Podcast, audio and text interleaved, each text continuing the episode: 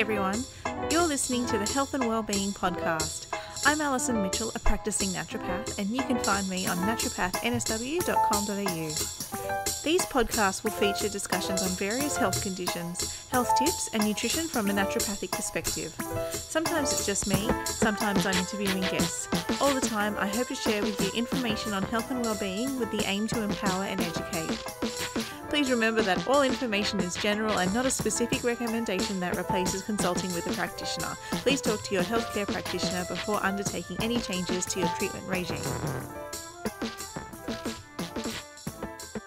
Hi everyone, thanks for joining us again today. So I'm joined with Laura Burton from Burton Health, and today we're going to be talking about a naturopath's approach to diet. So we're going to be talking about some of our key philosophies of food and nutrition that we usually talk about with our patients, and also ones that we follow ourselves. So how you been doing, Laura? Pretty good, thank you. I'm feeling uh, like my diet's quite on track at the moment, which is nice. Oh, that's good. yeah, I just certainly go up and down myself, so it, I always feel good when I'm like right in into my naturopathic diet and feeling in control. Yeah, I, and I think that's a good point to make is that everyone does have up and downs. Like just because we're naturopaths doesn't mean that we're perfect. Absolutely. So we can empathise when patients come in they say, Yeah, I've fallen off the bandwagon this week. Yeah, for sure. Yeah. And one of the, the, things we'll say just before we get started as well is that Laura and I aren't talking as a representative for all naturopaths because all naturopaths do have slightly different diet philosophies, as do all health practitioners about a lot of things. Um, so um, if you if you do see another naturopath and they say something different to us, then yeah, don't say we didn't warn you. You've got to work out what works for you. I think. I think. Yeah, yeah. Your naturopath can be your guide, and they can help you. And I mean, you know, if you're in consultation with a naturopath, naturopath, they will figure out what's right for you. They'll help you to figure out what's right for you. So it's not a it's not a one size fits all approach, I guess. Exactly, and and that's some of the things as well that we try to do is work out what works for you as an individual and help you guide help guide you to that. So like we've worked out what works for us personally for our own personal diets, but that doesn't mean we would recommend the same thing for our patients or for other people that we might be talking to. Yeah. Yeah. Um, there's so, there's so many diets out there, so oh. and there's so many different just nutritional recommendations and things like that. And one of the things that I find frustrates me a lot is that there's a lot of anger about people who don't follow your own diet philosophy. So, like for instance, if you're um, a paleo um, follower, then you might be really angry at dietitians and vice versa. Or like a, a, vegetarian might be angry at people who aren't vegetarians. And there might be people who are following like the, the low fat vegan diet that get kind of um, up in arms as well for uh, people who aren't just following the same philosophy as that. And for me, it just comes back to, well, maybe that didn't work for them. And just yeah. because it works for you doesn't mean it's going to work for everyone else. Yeah, for sure. And I think, you know, a big problem with a lot of the fad diets is that they are fads and that it's a, uh, an all or nothing approach and that it does become quite fanatical often for people and that frightens me. When, yeah. Yeah, it becomes almost like an eating disorder sometimes. You know, there's nothing, it's good to be healthy, but yeah. you've got to be able to, um, I don't know, be flexible or it can't become a problem. You know, it can't be become yeah. So, so the 80-20 rule, for instance, is a good sort of thing that I, I like to recommend because then you've got 80%, 80% for your body and 20% for your soul. And that's sort of along the lines of what you were saying with the flexible eating. Yeah. Um, I was thinking about this this morning actually, and I was thinking at the moment, I'm definitely doing more healthy. Like I'm not, I'm not doing 80% super healthy and 20% not healthy. I'm more like, you know, 99% super healthy and there's a tiny bit of treats coming in. Um, so then I was like, okay, I was wondering, how does this 80 20 rule work for me? And I thought it's just about, it doesn't even have to be 80%, 20%, it's just that name takes the pressure off. It says, okay, I want a glass of wine. Okay, I want a piece of chocolate. I want a hot chip. That's okay. Yeah. Yeah. Um, so yeah, I think it's just a it's a guideline and it's a yeah. it's a p- permission to have what you want sometimes, but not all of the time. So or not even what you want. That that's the wrong.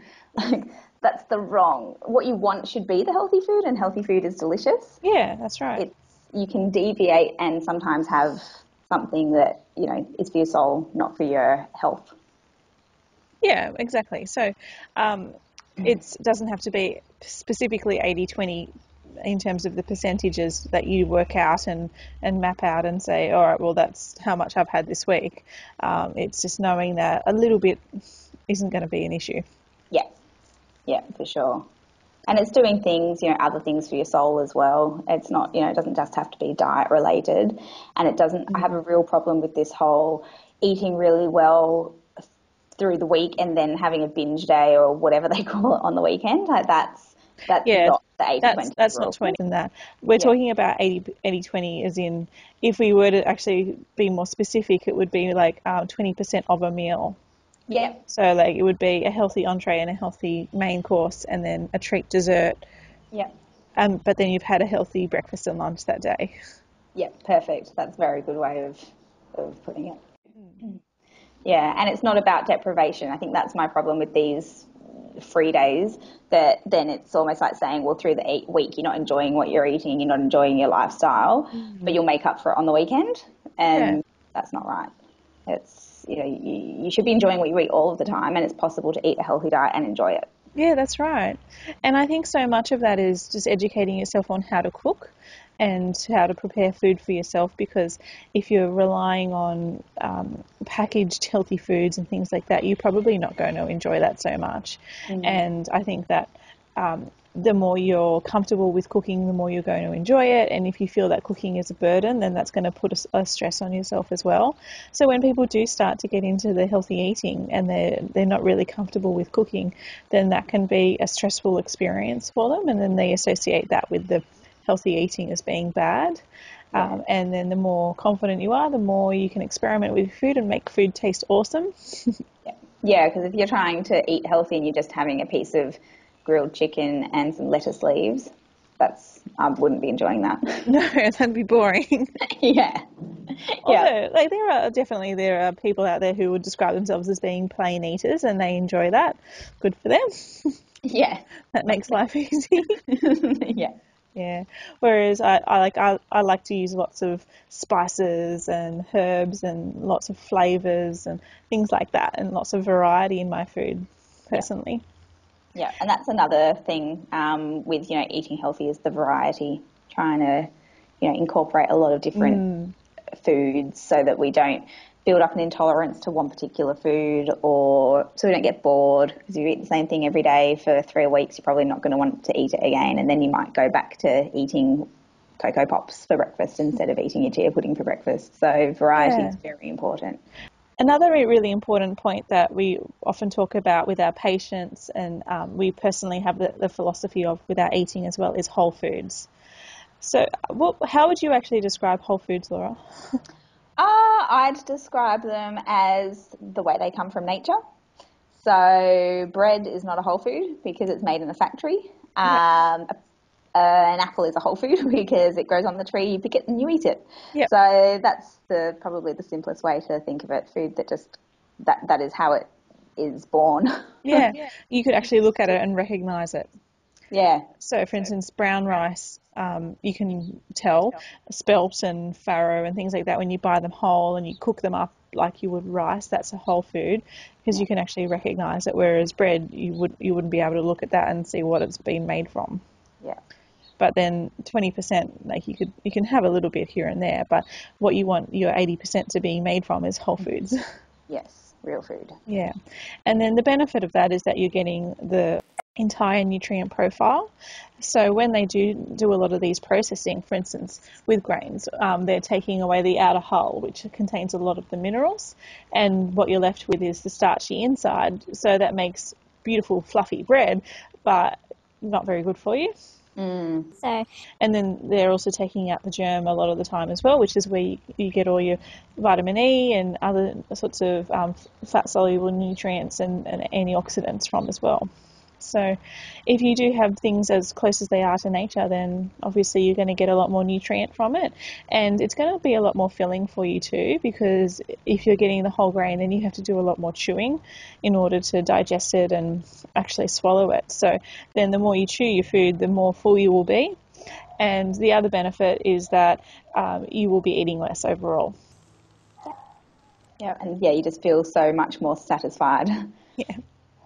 So hmm. avoiding processed foods generally is is a good idea. I think that in, in our modern day we have come to rely on processed foods so much more because it is something that is easy and it's convenient and they get marketed and, and labeled as being very pretty and um, very sometimes they get marketed as being good for you as well. For, for instance, they found that like if they put something in a green package then you're more likely to think that it's healthy for you even yeah. if, if you looked at the ingredients it wouldn't be, and so they can put on um, names saying low fat or healthy or whole or, or something like that, or even calling it organic when it may not necessarily be organic, is something that can um, really lead us into eating crap stuff.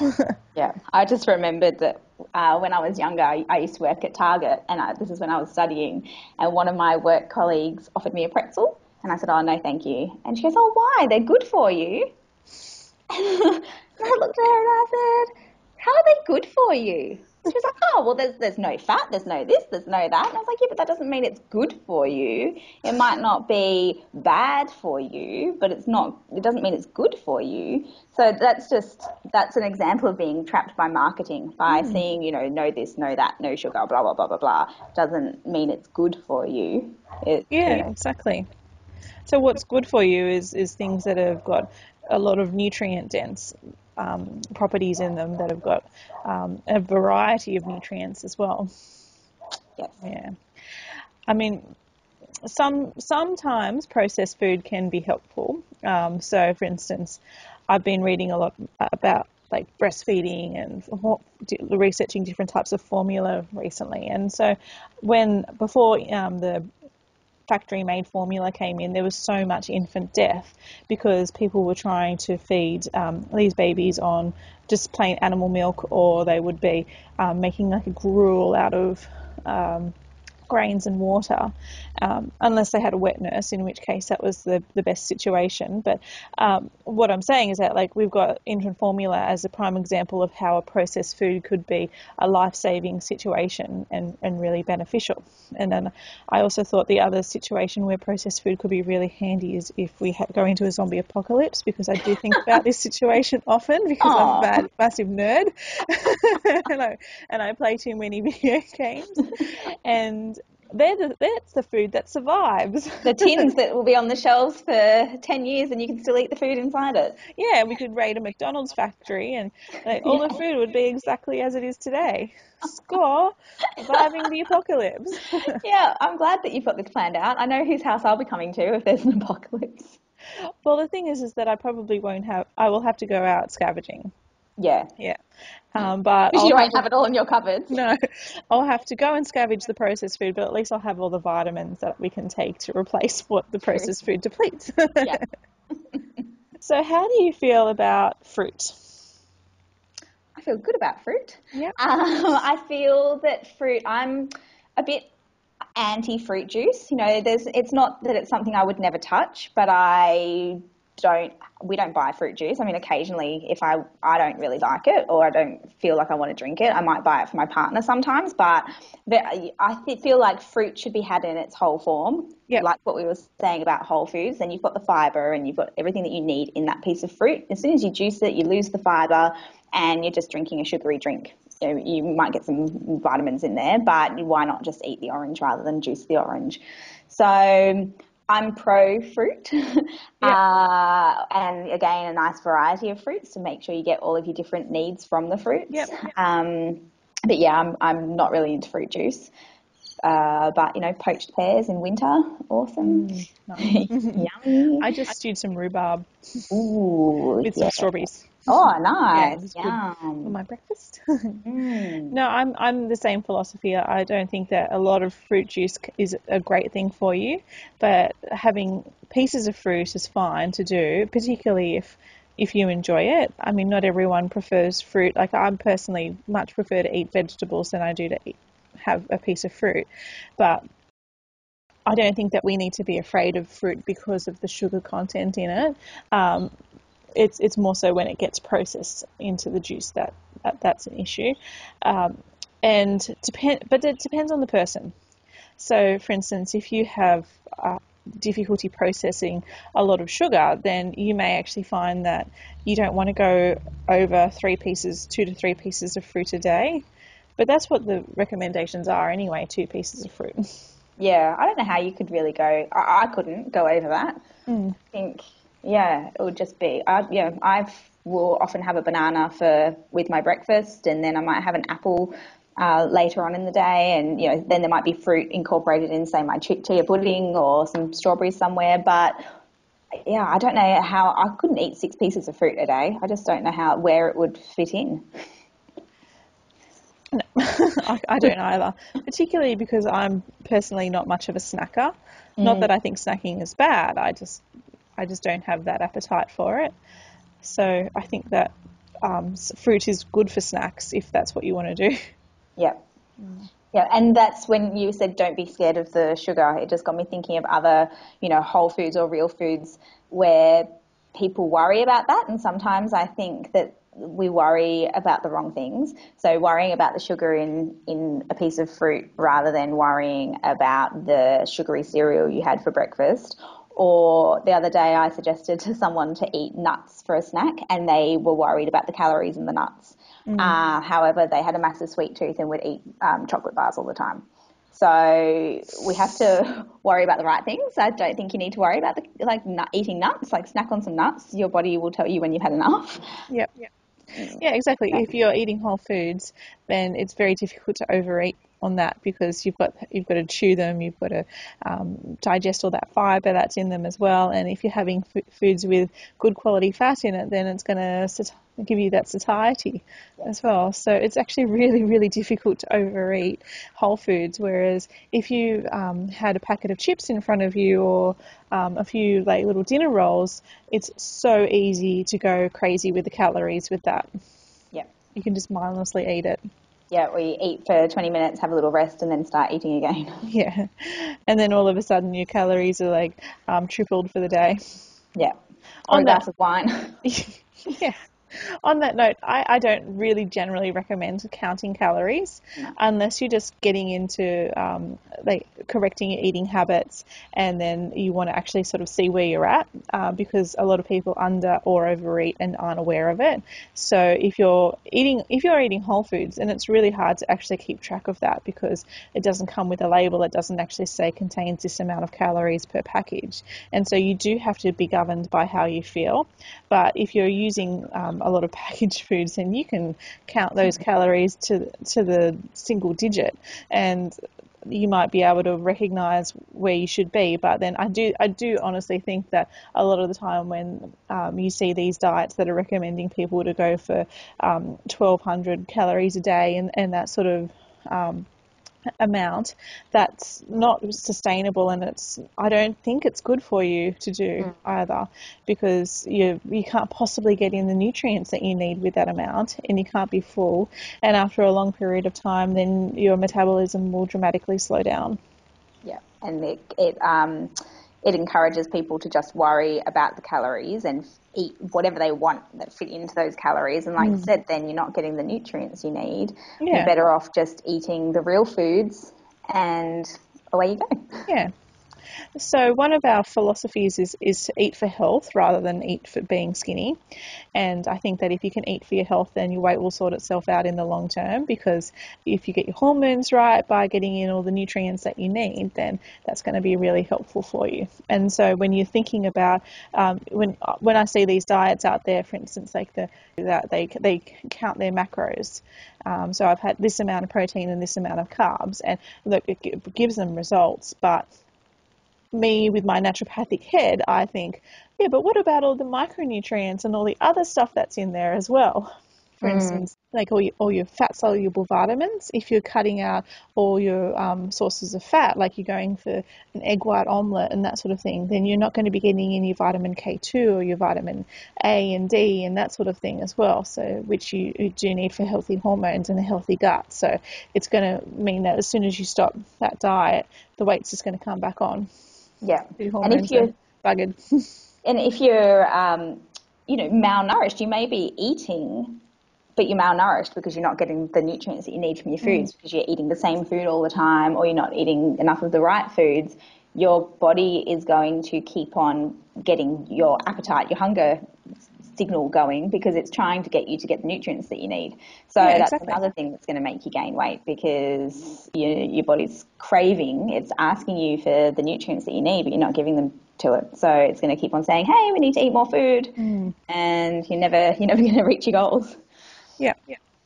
So it's not just about carbs, it's not just about protein, it's not just about fats, um, and it's not even just about vitamins and minerals. I mean, until the 1930s, we didn't even know vitamin C existed.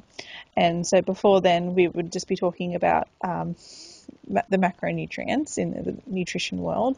And now we have got a lot more information. Like recently, we've um, had a lot more information being brought out about vitamin K2, which is really important for heart health and for bone health and for actually getting calcium to where it needs to be.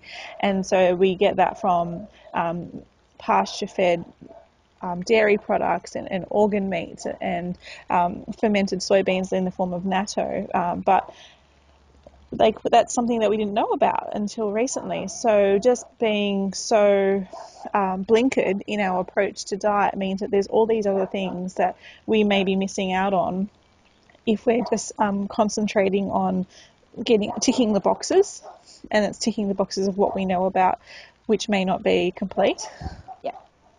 So uh, also in our foods, um, you know, as well as the vitamins, the minerals, and all of the nutrients that we know about, that we've also got like antioxidants. So vitamin C is an antioxidant, but there's other antioxidants in our foods like resveratrol, and that's um, really good for anti-aging um, and keeping, you know, keeping our antioxidants keep our bodies nice and strong and our immune systems and our defense mechanisms nice and strong. They eat up all of the the bad, um, like oxidants, like the disease causing mm. bits and pieces in the body.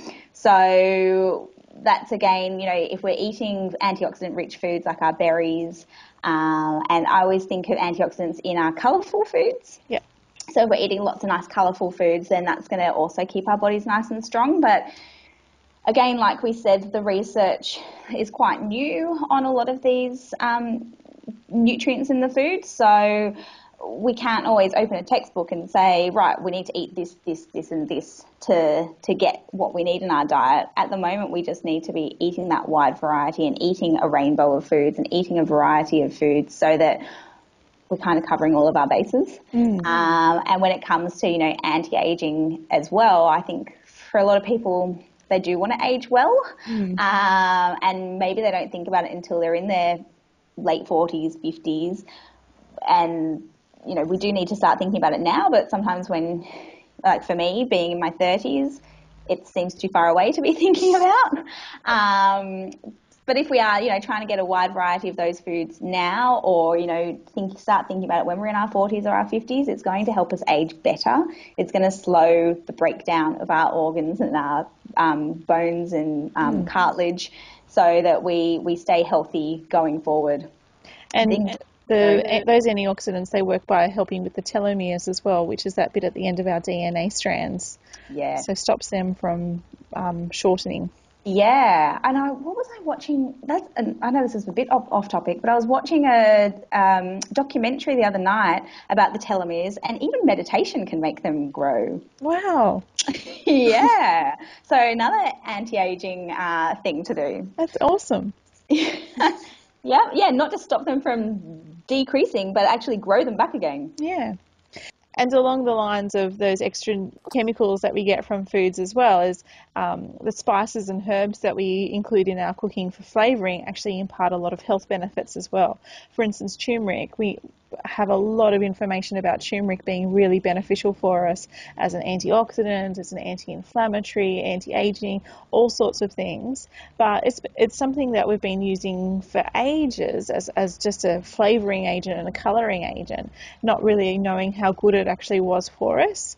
Um, so that has a chemical that we've identified in there, and so now everyone's talking about it. But if we just eat lots of spices generally, there's still going to be so much that we just don't know about. Yeah. For instance, so there's like, turmeric is great for um, reducing inflammation, and then fenugreek is great for promoting breast milk, but it's also great for blood sugar level control as well. And then cinnamon is really good for blood sugar level control. And then you've got your um, like fresh herbs as well. So oregano is an antimicrobial, so it helps to keep your good bacteria in check. And then you've got things like garlic, which has amazing benefits for gut flora.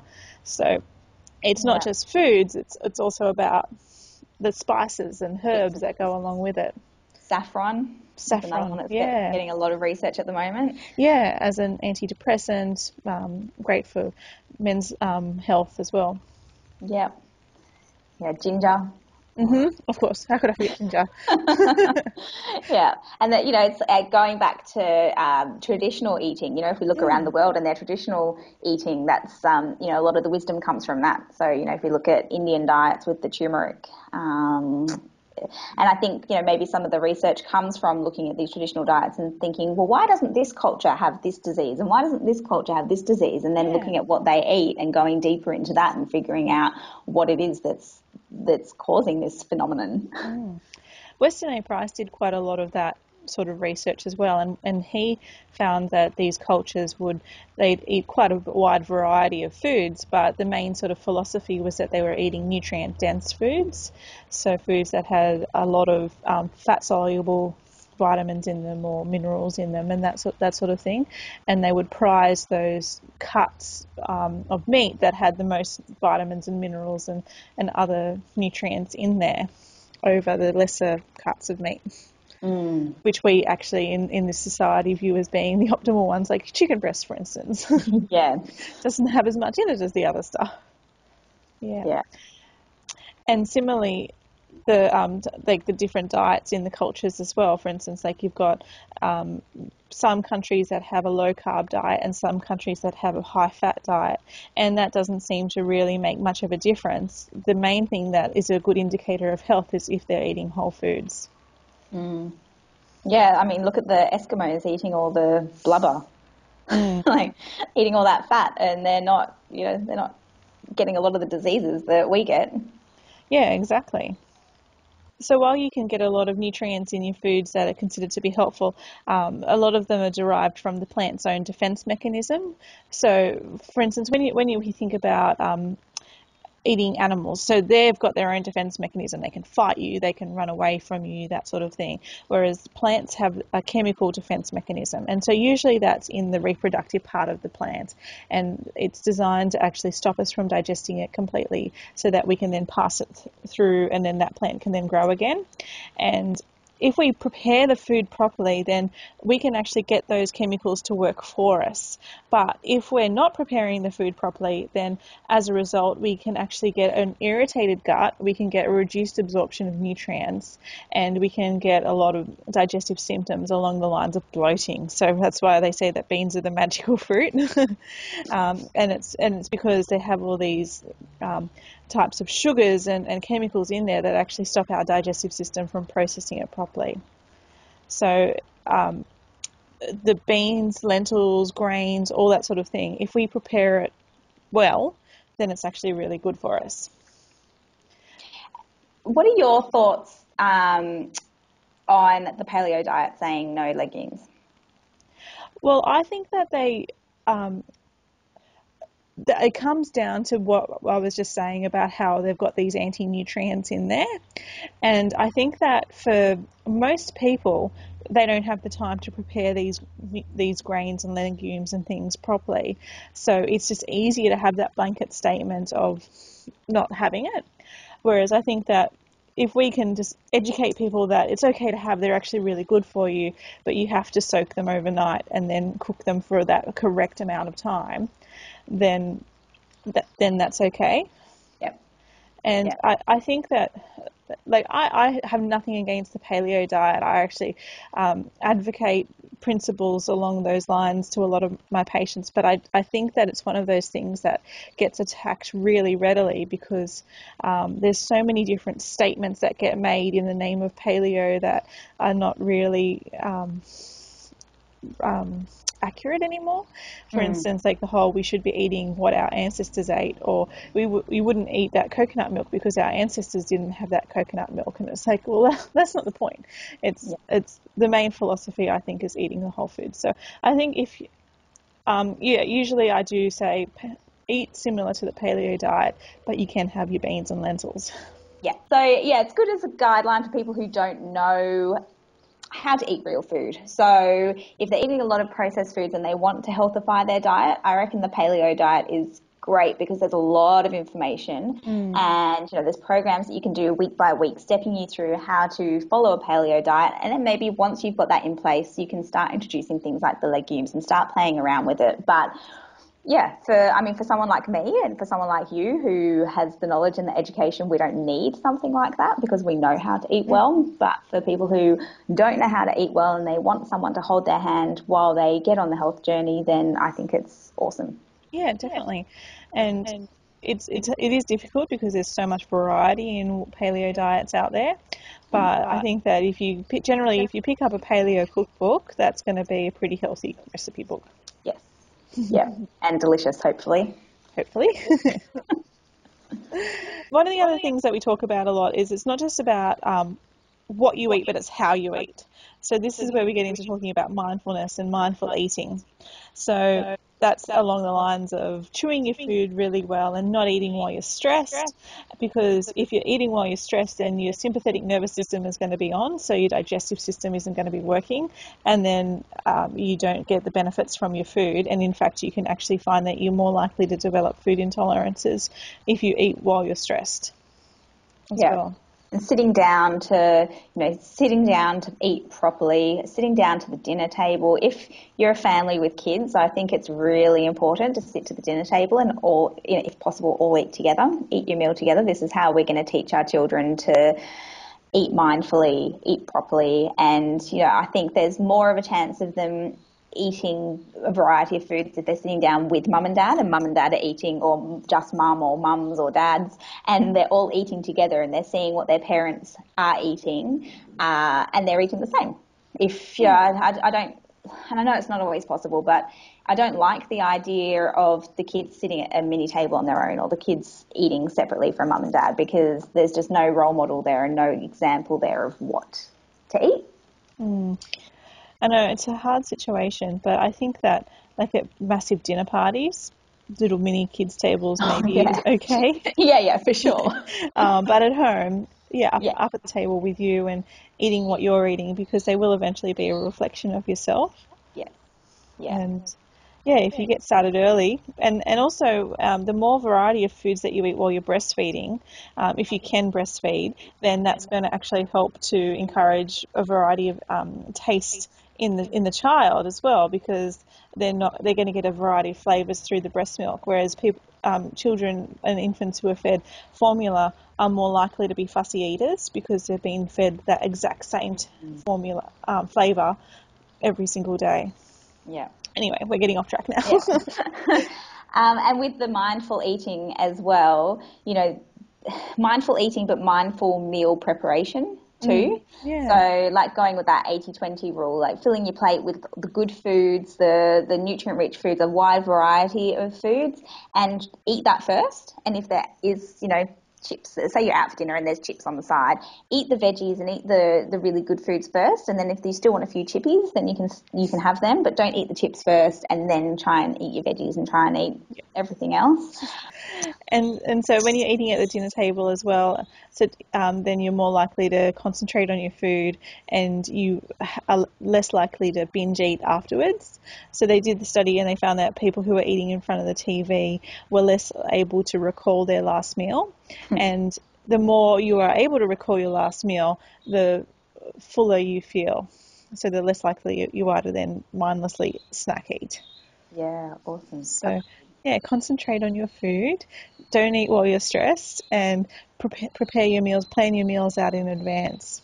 Mm. Plan, meal planning is so such a help if you mm. you know mm. if you can sit down on a Sunday and plan out your meals for the week and then get that food in once it's in your fridge and in your pantry you're more likely to cook those meals whereas if you get home from work on a Wednesday night and you're like oh what are we going to have for dinner that's when you know the pasta and pesto comes out and you're quickly doing something because you're hungry and you don't want to be thinking about what you're going to cook. Yep, exactly.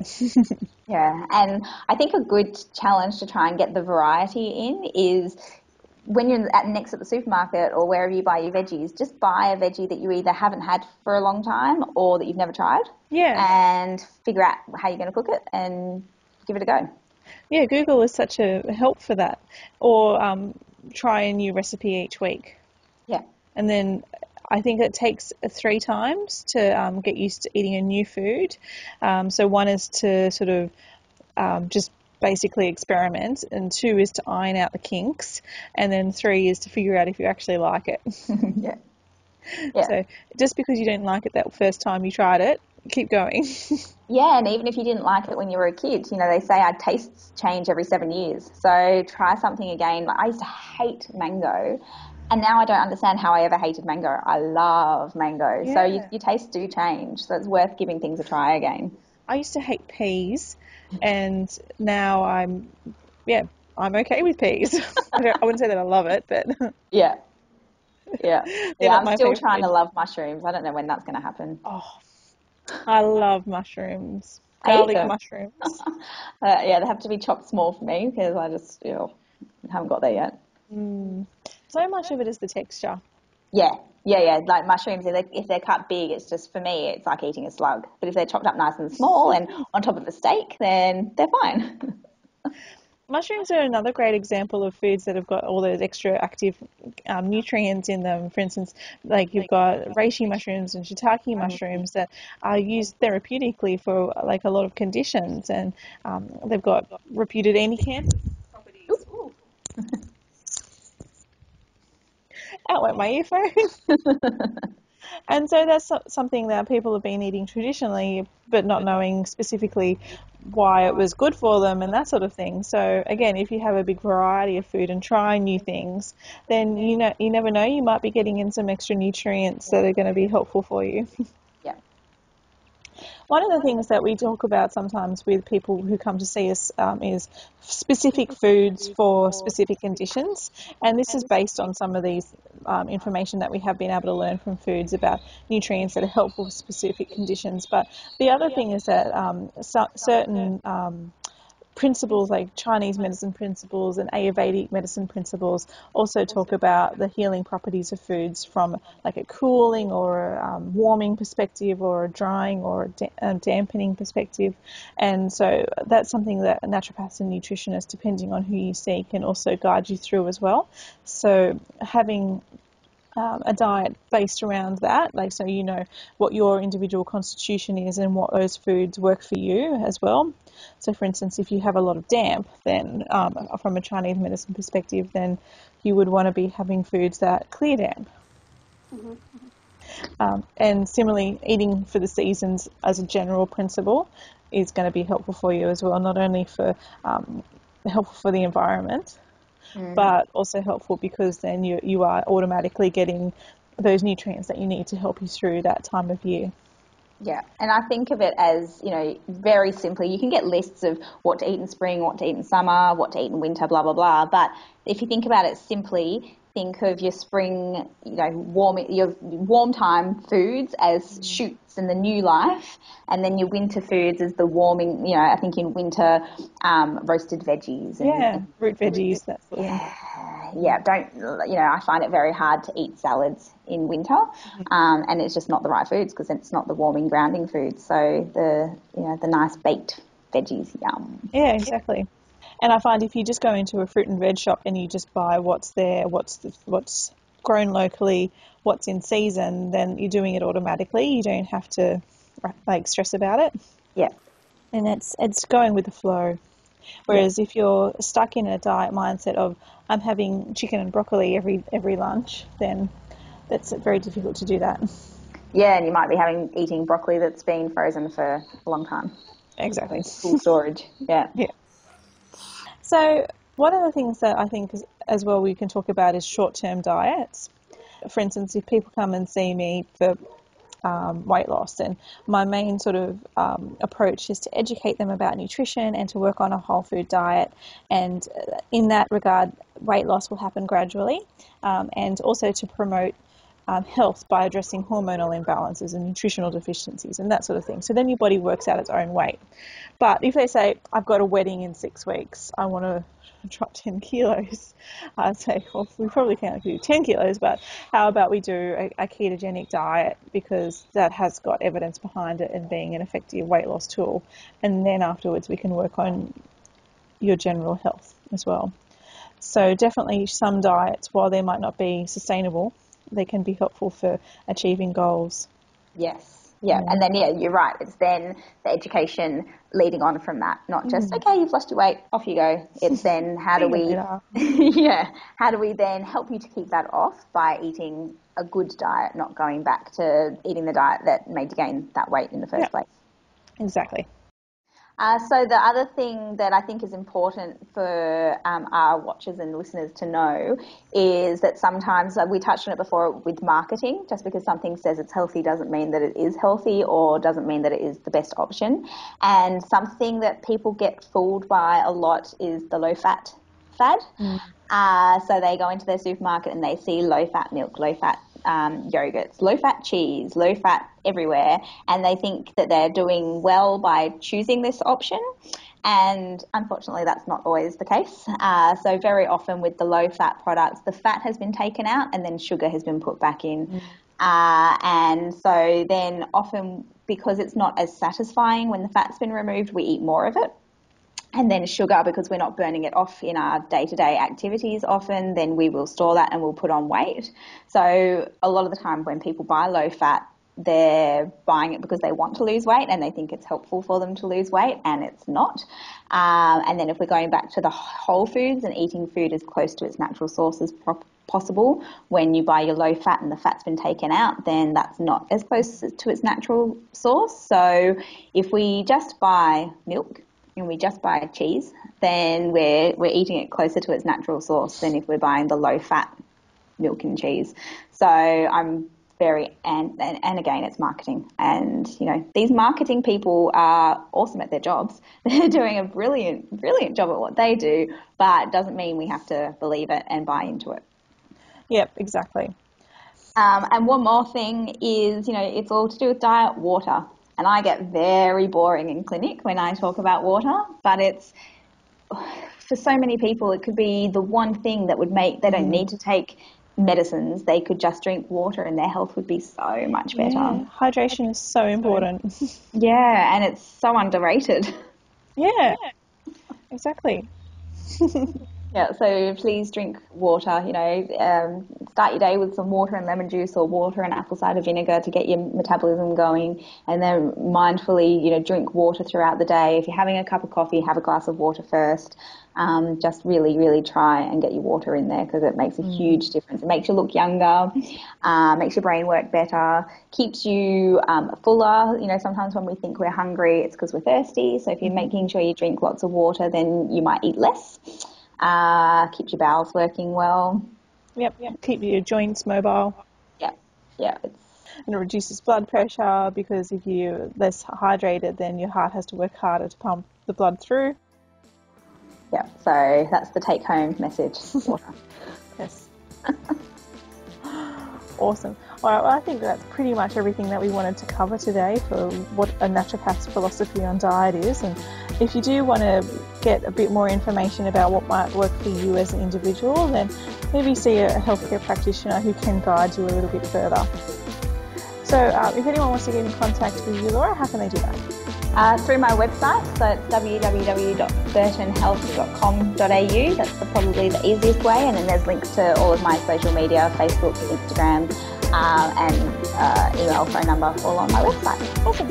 And I'm on naturopathnSW.com.au. So thanks everyone so much for listening.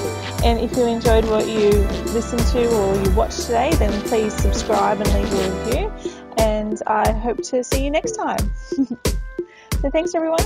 Bye.